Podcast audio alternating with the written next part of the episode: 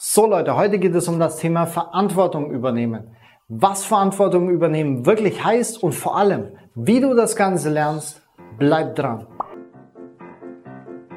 The world has caught a virus, so I've written you a poem. We need your help to cure it, so stay the fuck at home. And if you have got 12 kids or you're living on your own, lock it down and isolate and stay the fuck at home. If you think you're not at risk here, you're living in a dome. It spreads faster than a hooker's leg, so stay the fuck at home. I need the gym, I need the beach, I hear you bitch and moan. You need to grow a brain cell and stay the fuck at home, but I feel fine. I don't feel sick. I'll go out on my own. How thick are you, you selfish prick? Please just stay the fuck at home. Anstand, Abstand.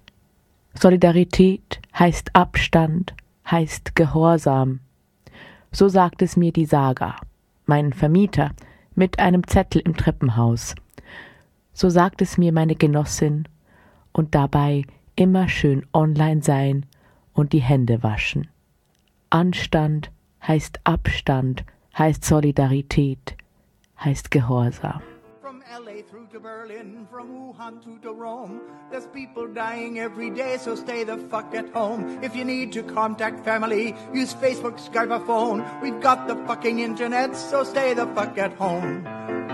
The only way to slow it down is isolate, not roam. Please help the world get back on track and stay the fuck at home. Stay the fuck at home. Stay the fuck at home. Don't you be a fucking dick. Please stay the fuck at home.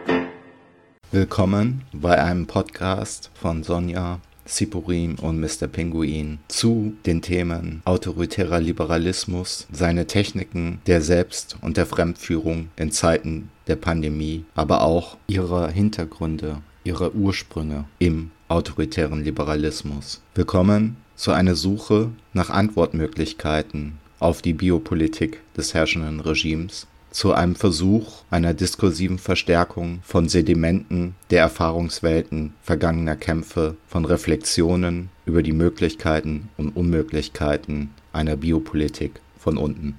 Es ist daher nicht ein mangelndes Bewusstsein oder noch schlimmer das Privileg der Jugend, das uns zu weiteren Überlegungen drängt, zu der Notwendigkeit, nicht bei der ersten und einfachsten Ebene der Verantwortung, der Isolation, stehen zu bleiben. Es geht um eine Herausforderung, die vorübergehen wird, und wir passen uns an. Wir sind nicht hypnotisiert von der Ideologie. Aber diese Zeit des Coronavirus ist aus unserer Sicht wie eine erschreckende präfigurative Übung. Sie nimmt eine Zukunft vorweg, in die wir wie durch ein Fenster hineinschauen können. Eine Zukunft, in der die Gesellschaft noch mehr atomisiert, individualisiert, entmaterialisiert diszipliniert und selbstdisziplinierend ist.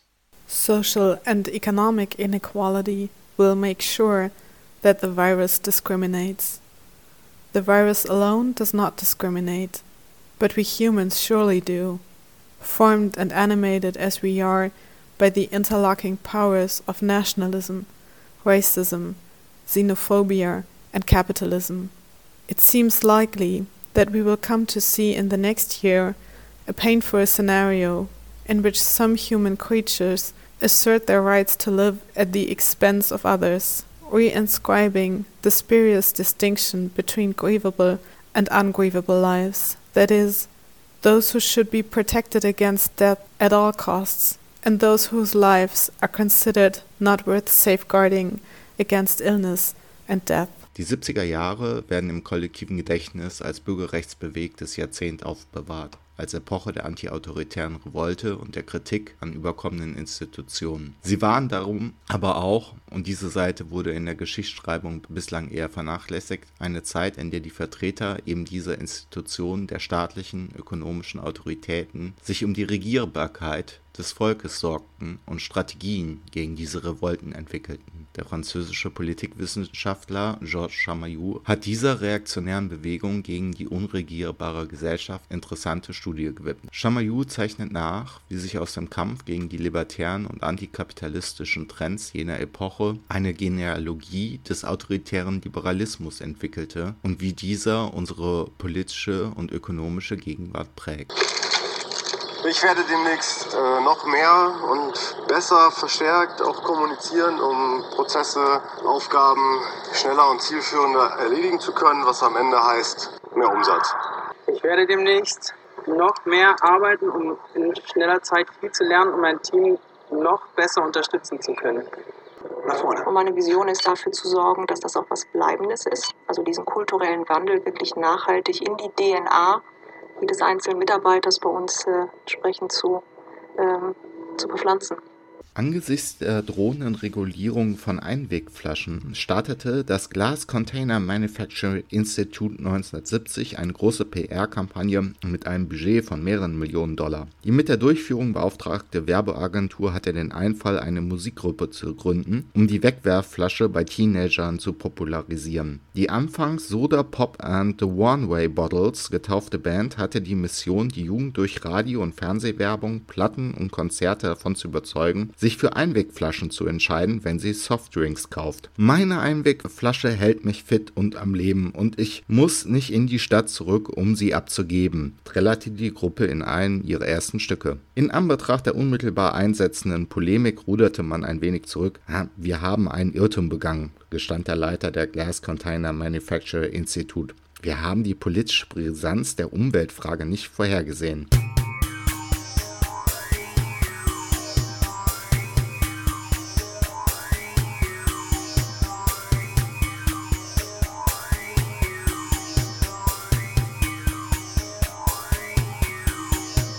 Doch die Anti-Pfand-Kampagne nahm auch andere, geschicktere Formen an als die einer primitiven Schnulzenpropaganda. 1970, zwei Tage vor dem ersten Earth Day, startete das GCMI in Los Angeles ein Pilotprojekt in Sachen Recycling.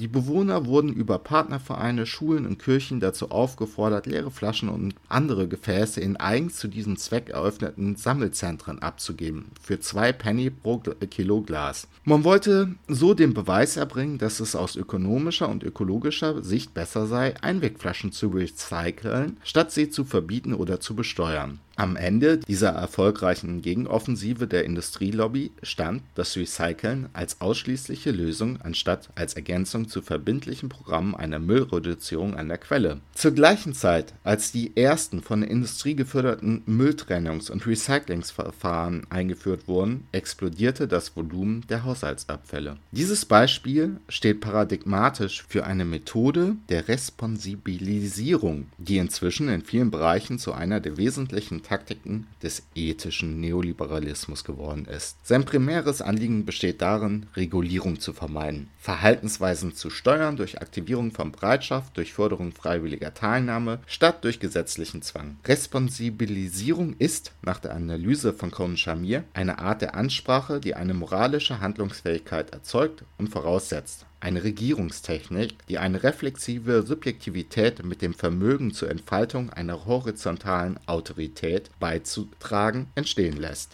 Doch erscheint sie ebenso sehr als eine Kunst, andere zu regieren, indem man sie nötigt, sich selbst zu managen. Eine Kunst, andere zu regieren, indem man in ihnen eine reflektierte Fähigkeit zur Selbststeuerung aktiviert, eine Autonomie in der Heteronomie. Zur gleichen Zeit, als die Industriellen das Pfandsystem zerschlugen und sich dadurch der Wiederverwertungskosten entledigten, als sie also strukturell umweltfeindliche Entscheidungen trafen, appellierten sie an das ökologische Verantwortungsbewusstsein der Verbraucher. Ein typischer Fall von Doppelmoral, bei der man eine Norm ausruft, die für alle gilt, bloß nicht für einen selbst den anderen die Verantwortung aufbürden, um sich selbst besser von ihr freimachen zu können.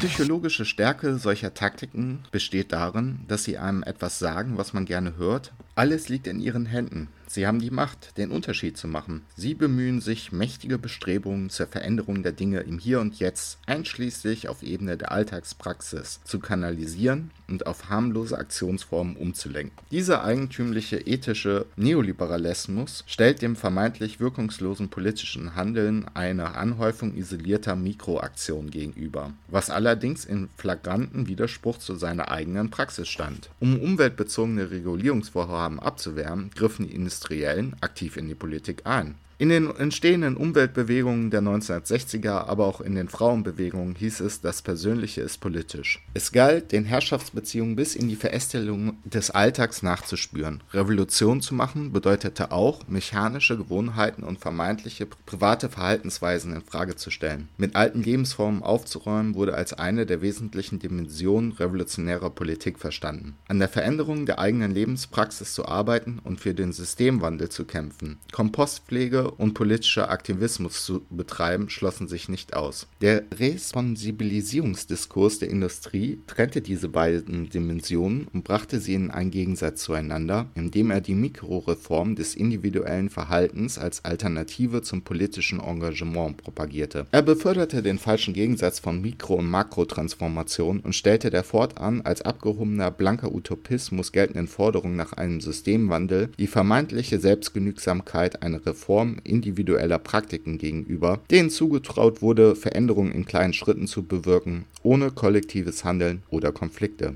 Zwischen den Homo economicus und den Homo politicus schiebt sich eine dritte Gestalt, der Homo ethicus, das verantwortliche Subjekt, das sich im Rahmen seiner Möglichkeiten durch seine Mikrotugend den Makrosünden des Systems widersetzt. Nur, dass diese neue ethische Führung die anderen ökonomischen nicht verdrängt, die sich denselben Akteuren gegenüber geltend macht. Sie schafft sie nicht ab, sondern überlagert sie. Dieselben Individuen, die als ethische Subjekte angesprochen werden, sind immer auch und in verstärktem Maße ökonomische Akteure, sodass sich sich jeder in der Position befindet, die Spannung, die sich aus diesen widersprüchlichen Geboten ergibt, persönlich bewältigen zu müssen ökonomische Irresponsibilisierung und ethische Responsibilisierung, konkreter Sittenverfall und abstrakte Aufrufe zum moralischen Verhalten gehören zusammen und bilden ein widersprüchliches Ganzes. Dessen Verlogenheit anzuprangern reicht nicht. Die in jeder Situation entscheidende Frage wäre vielmehr, wie man den Widerspruch zuspitzen, das moralische Dilemma in politische Konfliktbereitschaft übersetzen kann. Ja Leute, heute geht es um das Thema Verantwortung übernehmen.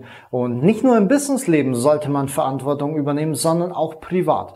Im Zentrum der Sozialkontrolle des autoritären Liberalismus steht der Übergang von der Staatsversorgung zur Selbstsorge, von der öffentlichen zur privaten Sicherungsverantwortung, vom kollektiven zum individuellen Risikomanagement.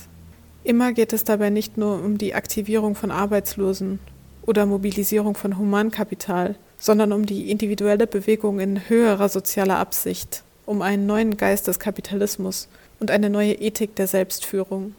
Die neue Rationalität autoritär-liberalen Kontrollmanagements realisiert sich in der sozialpolitischen Konstruktion doppelt verantwortungsbewusster, nämlich nicht allein für sich selbst, sondern auch der Gesellschaft gegenüber verantwortlicher Subjekte. Verantwortungsvolle Subjekte kalkulieren die individuellen ebenso wie die gesellschaftlichen Kosten und Nutzen eines bestimmten Handelns im Vergleich zu anderen möglichen Handlungsoptionen. Ökonomische und moralische Orientierung gehen eine scheinbar glückliche Verbindung ein wenn auch nicht von selbst. Vielmehr bedarf diese individuelle, einer ökonomischen und sozialen Rationalität zugleich verpflichtete Selbstführung der Fremdführung, wie sie Michel Foucault in seinen Studien zur Gouvernementalität analysiert hat. Und genau auf diesem Prinzip beruht das autoritär-liberale Sozialkontrollmanagement. Es zwingt die Menschen zur Eigenaktivität im Interesse des sogenannten Allgemeinwohls.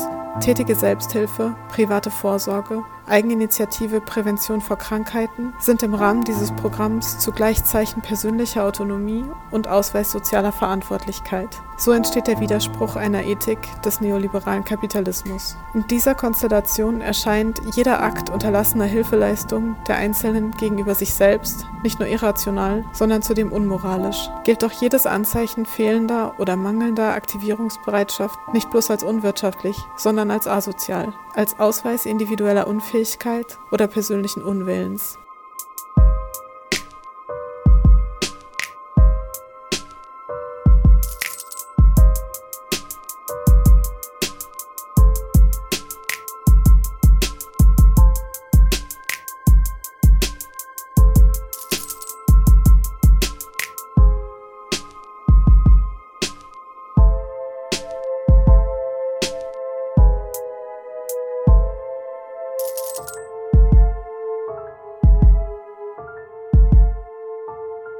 Und so werden Arbeits- und Sozialämter dazu aufgerufen, eine aktive Rolle zu übernehmen, verfügen sie doch über das Wissen und das Personal für eine engmaschige Überwachung jener problematischen Bevölkerungsteile. Die Verwaltung der Armen und Verdammten gehorcht einer Logik, die eher panoptisch als strafend ist. In der Corona-Krise erlassene Drakonische Bußgeldkataloge treffen zuallererst die untersten Schichten der Gesellschaft. Die Bußgelder, die zum Zwecke der Durchsetzung von Kontaktverboten erlassen wurden, sind daher darauf gerichtet, die Überwachung im Sinne eines sozialen Panoptismus bis in die letzten Winkel der Gesellschaft durchzusetzen und durch Fremdführung auch die delinquenten Teile der Gesellschaft zu einer Selbstführung im Sinne der biopolitischen Ordnung zu zwingen.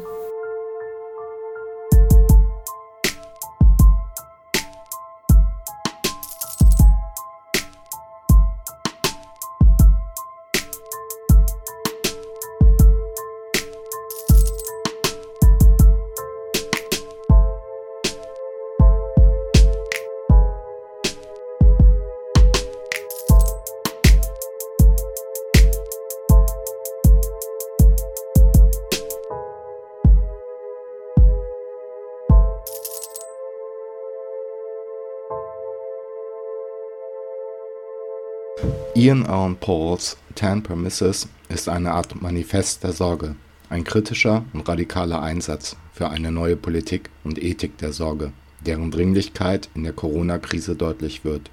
Die Corona-Krise führt uns radikal vor Augen, dass wir jenseits der Idee von Allgemeinwohl eine Politik der Commons brauchen. 5. Our networks of care and solidarity necessarily must begin from the specificities and immediacies of the situations we live within, but rapidly must multiply their bonds with diffuse and diverse communities. No life ever lives truly alone, and no act of individuation or privation can ever alter the fact that every life constitutively depends upon innumerable other lives. As such, truly caring for ourselves and for those with whom we share intimate ties effectively necessitates implementing care for everyone.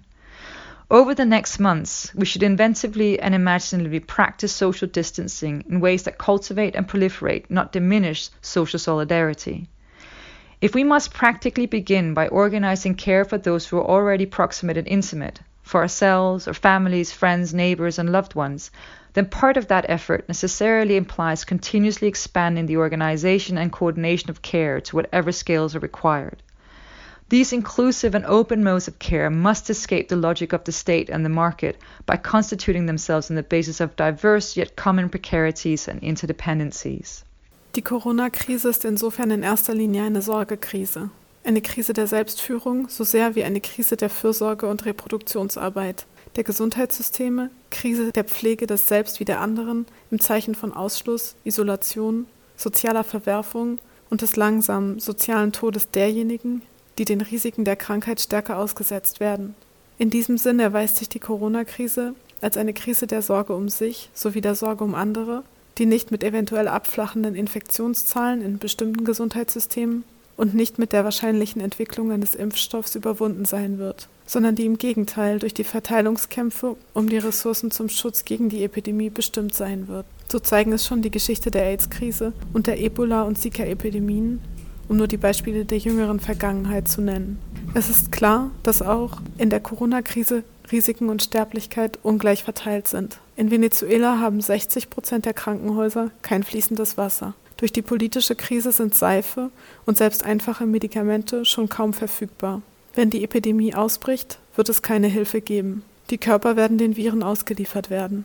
In New York City zeichnen sich zu Beginn der Epidemie soziale Verwerfungen apokalyptischen Ausmaßes an. Die Prekarität für das Virus betrifft weite Teile der Bevölkerung durch das de facto nicht vorhandene Sozialsystem.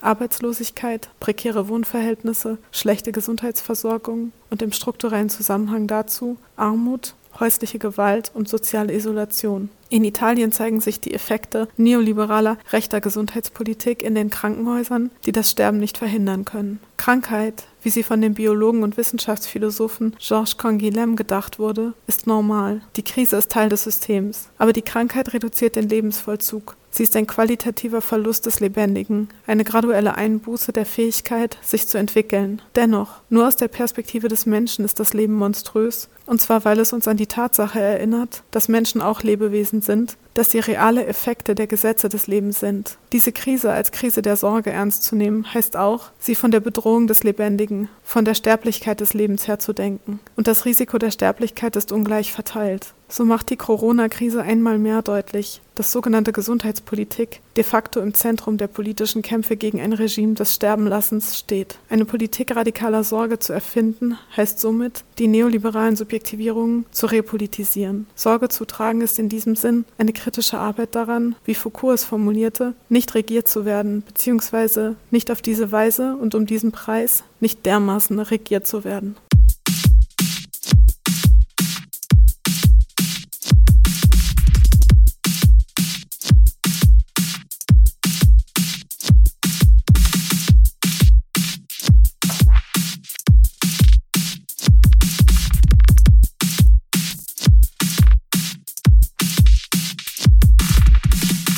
Falls es so etwas wie eine demokratische Biopolitik geben kann, dann kann diese nur durch ein völlig anderes Verständnis von Gemeinschaften, dem, was als Kollektiv verstanden wird, passieren. Die herrschende Biopolitik ist untrennbar mit Rassismus verbunden. Die Sorge um den Volkskörper kann nur in einer abgeschlossenen Definition dessen liegen, was als Volk gilt. Eine demokratische Biopolitik, sofern es so etwas gibt, muss daher genau das Konzept des Volkskörpers das Verständnis von einer gesunden Gemeinschaft, das vermeintliche Wissen, was gesund ist und wer als gesund gilt, hinterfragen, ja bekämpfen. Eine Biopolitik von unten muss daher gegen klassische Formen von Biopolitik kämpfen, muss die zugrunde liegenden Annahmen einer solchen angreifen. Eine Biopolitik von unten muss also vor allem gegen eine Biopolitik von oben kämpfen, gegen eine Politik also, die der vermeintlichen Alternativlosigkeit dem mittlerweile alten Klassiker der Herrschaftsmantras entgegentritt. Biopolitik von oben erscheint vor allem gerne als einzig mögliche Lösung, als einzig möglicher Weg. Dies zu bekämpfen heißt zum Beispiel momentan nicht rauszugehen und so viele Leute wie möglich zu treffen, sondern nach den Auslassungen des hegemonialen Narrativs zu fragen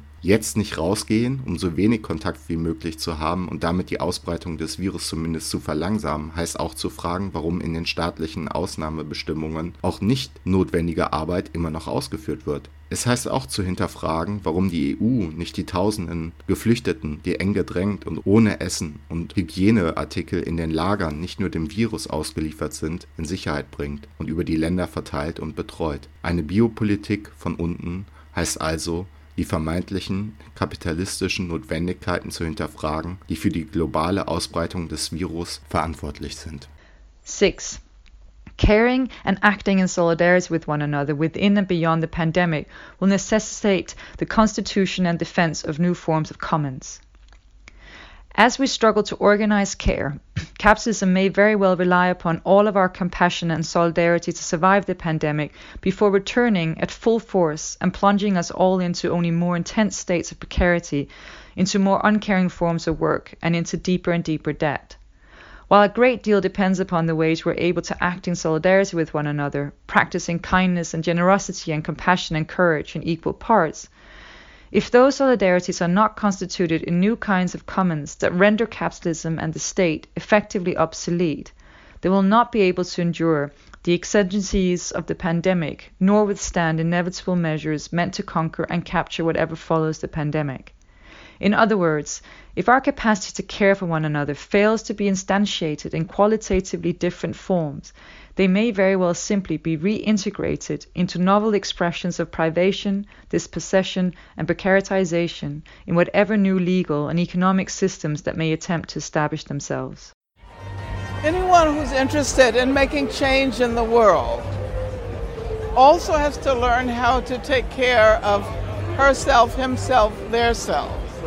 Self-care Trotz der populären Konzentration auf Selbstsorgerituale sind auch neue kollektive Bewegungen entstanden, in denen der moralische Imperativ zu handeln, nämlich Sorge zu tragen, eine zentrale Triebkraft ist. In einem kürzlich geführten Interview hat Angela Davis sozialen Wandel explizit an Sorge bzw. Care gebunden. Davis sagt, ich denke, unsere Vorstellungen davon, was als radikal gilt, haben sich im Laufe der Zeit geändert. Selbstsorge, Heilung und die Aufmerksamkeit für Körper sowie die spirituelle Dimension. All das ist jetzt Teil radikaler Kämpfe für soziale Gerechtigkeit. Das war nicht immer so. Davis weist auf ein wachsendes Bewusstsein dafür hin, dass individuelle Impulse sowie Innerlichkeit die intimen und banalen Details von Familiengeschichten sowie persönlichen Erfahrungen direkt mit äußeren Kräften verbunden sind. Sorge ist dann also grundlegend für soziale Bewegungen.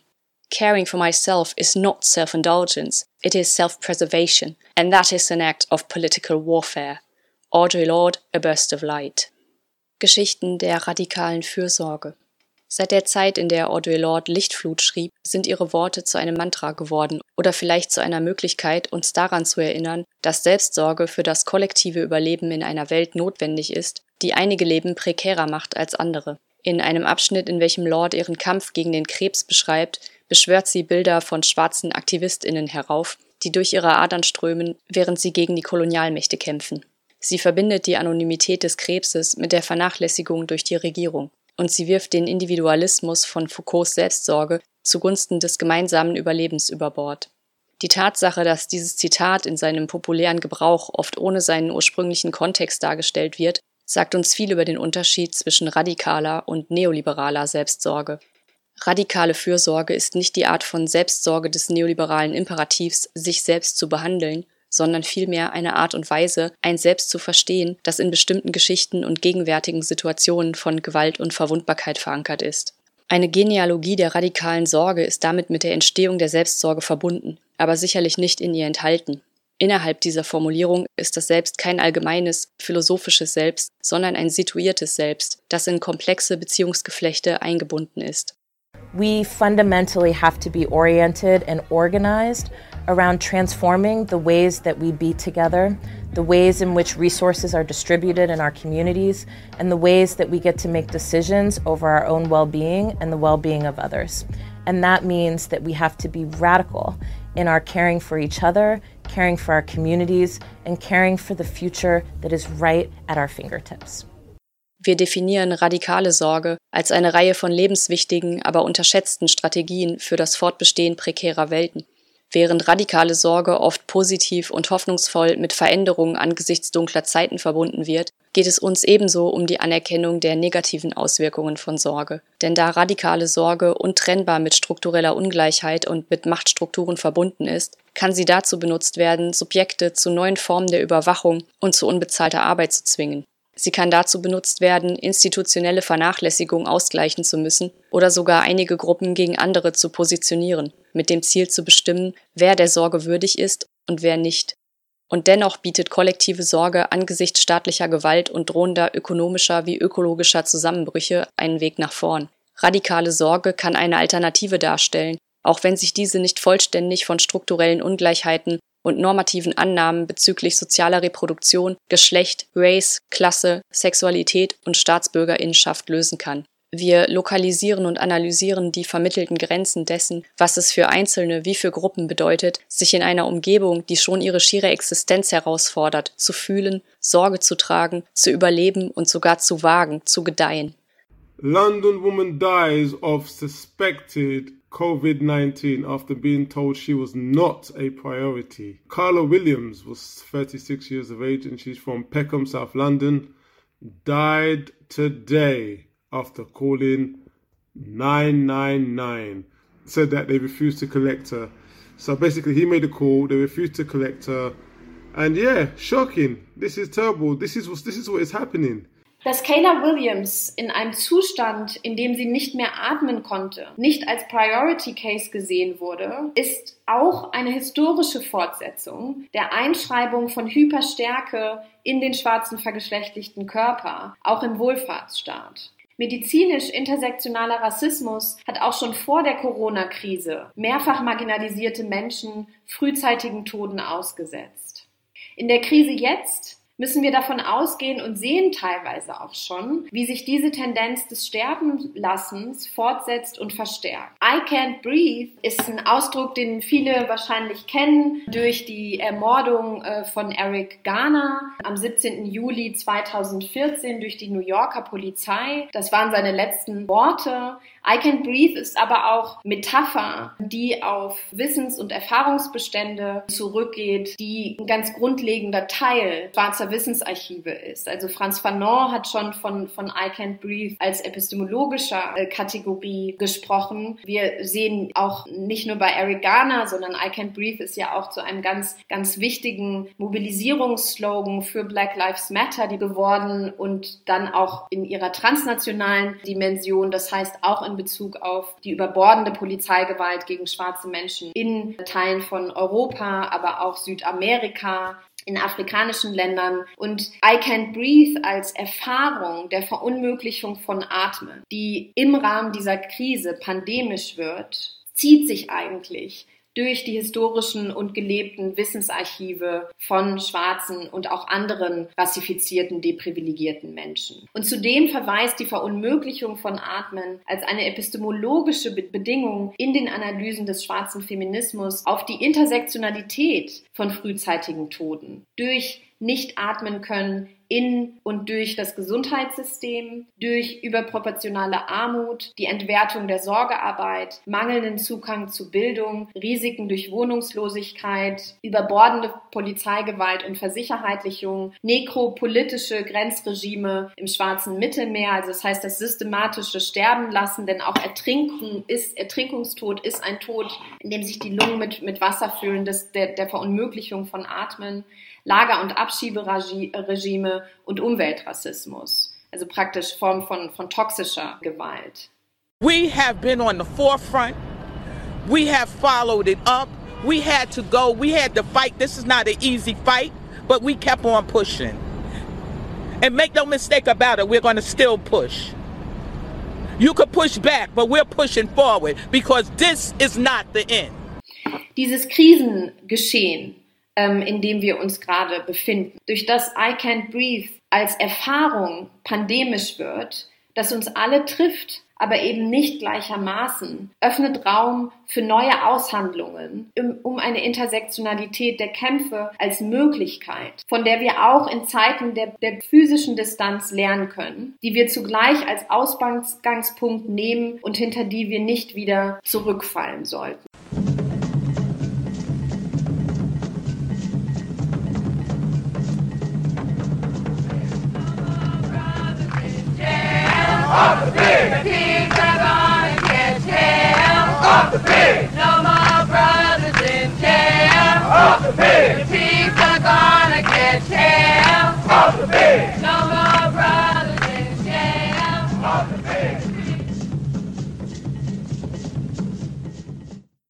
Zur gleichen Zeit, als die Selbstsorge für den Sektor der Pflegearbeit wichtig wurde, entstand ein neuer Angelpunkt für eine radikale Form der Praxis, die sich besonders um vergeschlechtlichte Machtverhältnisse in Bezug auf sogenannte Frauenarbeit sorgte. In den frühen 1970er Jahren drängten autonome marxistische Feministinnen, die mit der italienischen antikapitalistischen Linken verbunden waren, in der Kampagne Lohn für Hausarbeit auf die Anerkennung der Haus- und Reproduktionsarbeit, über welche Silvia Federici schrieb, dass das Kapital viele Fliegen mit einer Klappe geschlagen hat, indem es der Hausarbeit einen Lohn verweigerte und sie in einen Akt der Liebe verwandelte. Die Bewegung, die sich internationalisierte, kritisierte die Atomisierung und Unsichtbarkeit der Sorge bzw. Reproduktionsarbeit von Frauen im häuslichen Bereich, die es ihnen zudem erschwerte, sich kollektiv wie andere Arbeiterinnen zu organisieren. Indem sie auf öffentliche Anerkennung drängte, wurde die individualisierte Sorge für einen Ehepartner, ein Kind oder zu Hause Teil einer kollektiven Sache. Die Prinzipien der kollektiven Sorgearbeit durch Selbstsorge galten für antirassistische sowie feministische politische Bewegungen während der Ära der Frauenbewegung und der schwarzen Bürgerinnenrechte in den 1960er und 1970er Jahren wurde körperliche Gesundheit zu einem zentralen Faktor für die Aufrechterhaltung der Widerstandsfähigkeit der Gemeinschaft gegen Rassismus, Sexismus, Kolonialismus, Klassenkampf und Homophobie. In den Vereinigten Staaten verbreiteten Projekte wie Our Bodies Ourselves von 1970 Informationen über die reproduktive Gesundheit von Frauen durch Flugblätter und Treffen in intimen Räumen wie privaten Wohnzimmern. Etwa zur gleichen Zeit führte die Black Panther Partei Programme durch, die die Stärke und Macht der Gemeinschaft durch die Verbindung von Gesundheitsfürsorge und Aktivismus zu stärken suchten, wie etwa ein kostenloses Frühstücksprogramm, das über 10.000 Schulkinder täglich ernährte, sowie kostenlose medizinische Kliniken, die präventive Gesundheitsfürsorge sowie Wohnungs- und Sozialdienste anboten. Diese Anstrengungen schufen ein transnationales Bewusstsein für die Zusammenhänge zwischen körperlichem Wohlbefinden und Antirassismusarbeit. Our bodies ourselves. Marcuse says that health is a state defined by an elite. A year ago, few of us understood that statement. What does he want? We believe that all people want to be healthy and that some of us are more fortunate than others because we have more competent doctors. Now you should go to Dr. A. He's my doctor and he's just great. Today we understand the stark truth of Makusa's statement. We've not only started to look at health differently, but have found that health is one more example of the many problems we as people, especially as women, face in this society. We've not had power to determine medical priorities. They are determined by the corporate medical industry, including drug companies, Blue Cross, the AMA, and other profit making groups, and academic research. We've learned that we're not to blame for choosing a bad doctor or not having the money to even choose. Certainly, some doctors have learned medical skills better than others, but how good are technical skills if they are not practiced in a human way? We as women are redefining competence. A doctor who behaves in a male chauvinist way is not competent even if he has medical skills. We have decided that health can no longer be defined by an elite group of white, upper middle class men. It must be defined by us, the women who need the most healthcare, in a way that meets the needs of all our sisters and brothers, poor, black, brown, red, yellow, and pink. Anger and frustration over the AIDS crisis spilled over into a big protest today at City Hall in Manhattan. More than 2,000 people demanding action. About 200 of them were arrested for blocking traffic and staging sit-ins. The demonstration was organized by ACT UP, the AIDS Coalition to Unleash Power. ACT UP gave you a sense of empowerment. It made you feel like you were actually doing something about it rather than just being a victim. Ein wichtiges und äußerst spannendes Beispiel, wie so eine demokratische Biopolitik von unten aussehen könnte, gibt uns ACT UP. ACT UP, die AIDS Coalition to Unleash Power, ist eine vor allem in den USA aktive Bewegung während der sogenannten AIDS-Epidemie der 80er Jahre gewesen. Die Aktivistinnen bedienten sich dabei einer ganzen Reihe an Methoden, um einerseits auf die Gefahr durch AIDS hinzuweisen, aufzuklären, gegen die Stigmatisierung zu kämpfen und auch selbst zu forschen, wie man der Krankheit begegnen könnte. Der Kampf gegen HIV und Stigmatisierung, der Versuch, den Menschen begreiflich zu machen, dass nicht nur eine kleine Hochrisikogruppe betroffen ist, die Forderung nach Aufklärung über sichere Sexualpraktiken, die Finanzierung von Therapieentwicklungen und der Zugang zu öffentlichen Gesundheitsleistungen wären ohne den Kampf von Bewegungen wie ACT UP nicht möglich gewesen. Sie sind ein Beispiel dafür, wie eine Biopolitik von unten aussehen kann. Eine wichtige Arbeit dieser Bewegung war nicht nur staatliche Expertinnen zu kritisieren, sondern sich selbst Expertinnenwissen anzueignen und dabei vor allem auch von dem Wissen als Betroffene zu profitieren. ACT UP steht hier in der Tradition der zweiten Frauenbewegung und der feministischen Gesundheitsrecherche, ebenso wie der schwarzen Bürgerinnenrechtsbewegung, der feministischen und schwarzen Kämpfe für eine andere Gesundheitspolitik also. Denn es war vor allem das Werk einer sexistischen und auch rassistischen Biopolitik, die AIDS zu einem nicht wichtigen Problem und damit die Erkrankten zu einem abstoßbaren Teil des Gemeinschaftskörpers erklärte. Die Weigerung, die AIDS-Frage ernst zu nehmen, zeigt, dass die Betroffenen Ziel einer homophoben Biopolitik von oben waren, einer Biopolitik, die die Betroffenen nämlich nicht als diejenigen sah, für die es darum geht, Leben zu machen, sondern als diejenigen, die der Staat sterben lassen kann, um mit Foucault zu sprechen. Do you are raising the possibility that people are dismissing it because it strikes mostly the gay community? There is no question in my mind. If this were happening to you in the white, straight, middle class community, it would have been attended to a long time ago. Der AIDS-Aktivist Michael Crimp analysierte die frühen Bilder der AIDS-Krise, die ausgemergelte, isolierte, sterbende, individuelle Körper zeigen – als einen grotesken Fetisch, als Symptom eines Versuchs, dem tödlichen Virus ein Gesicht zu verleihen. Ein Gesicht, das man bemitleiden kann, um sich zu entsolidarisieren.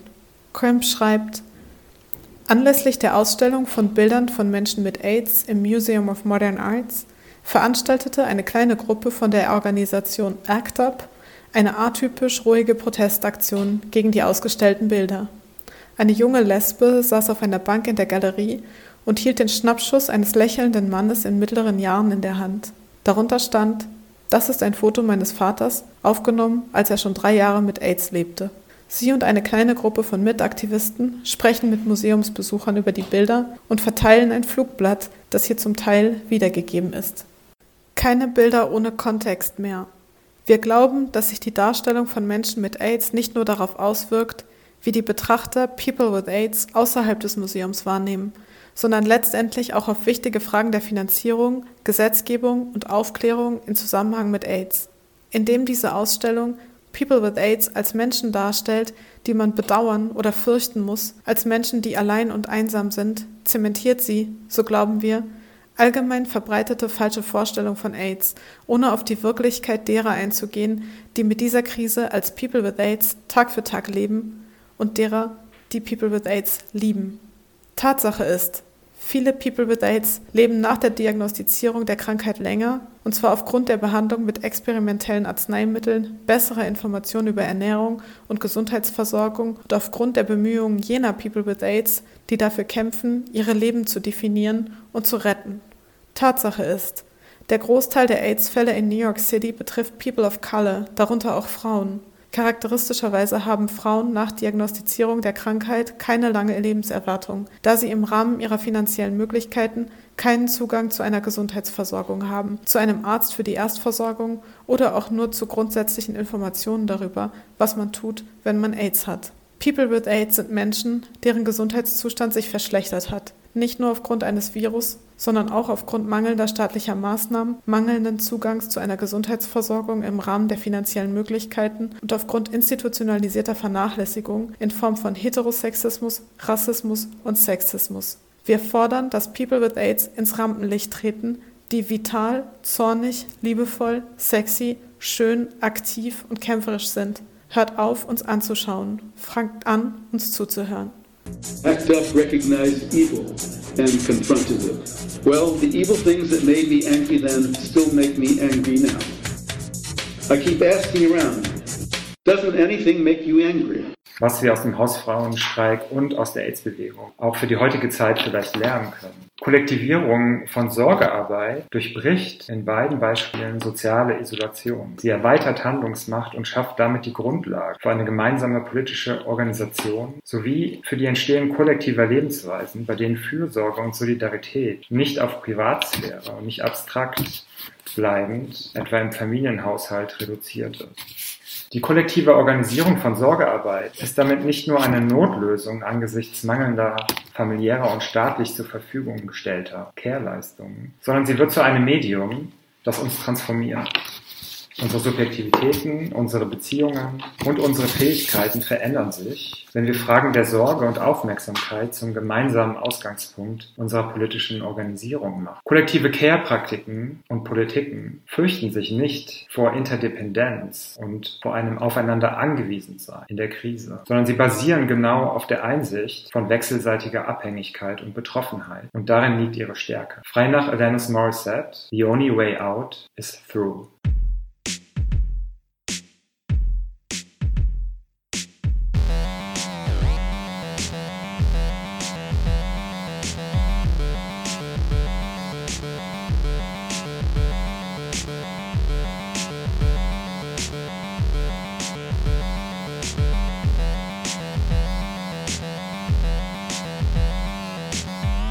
War der Podcast von Sonja, Ziporin und Mr. Pinguin zu den Themen autoritärer Liberalismus, Fremdführung, Selbstführung, Radical Self-Care und der Kampf gegen das falsche Ganze über die Möglichkeiten einer Biopolitik von unten.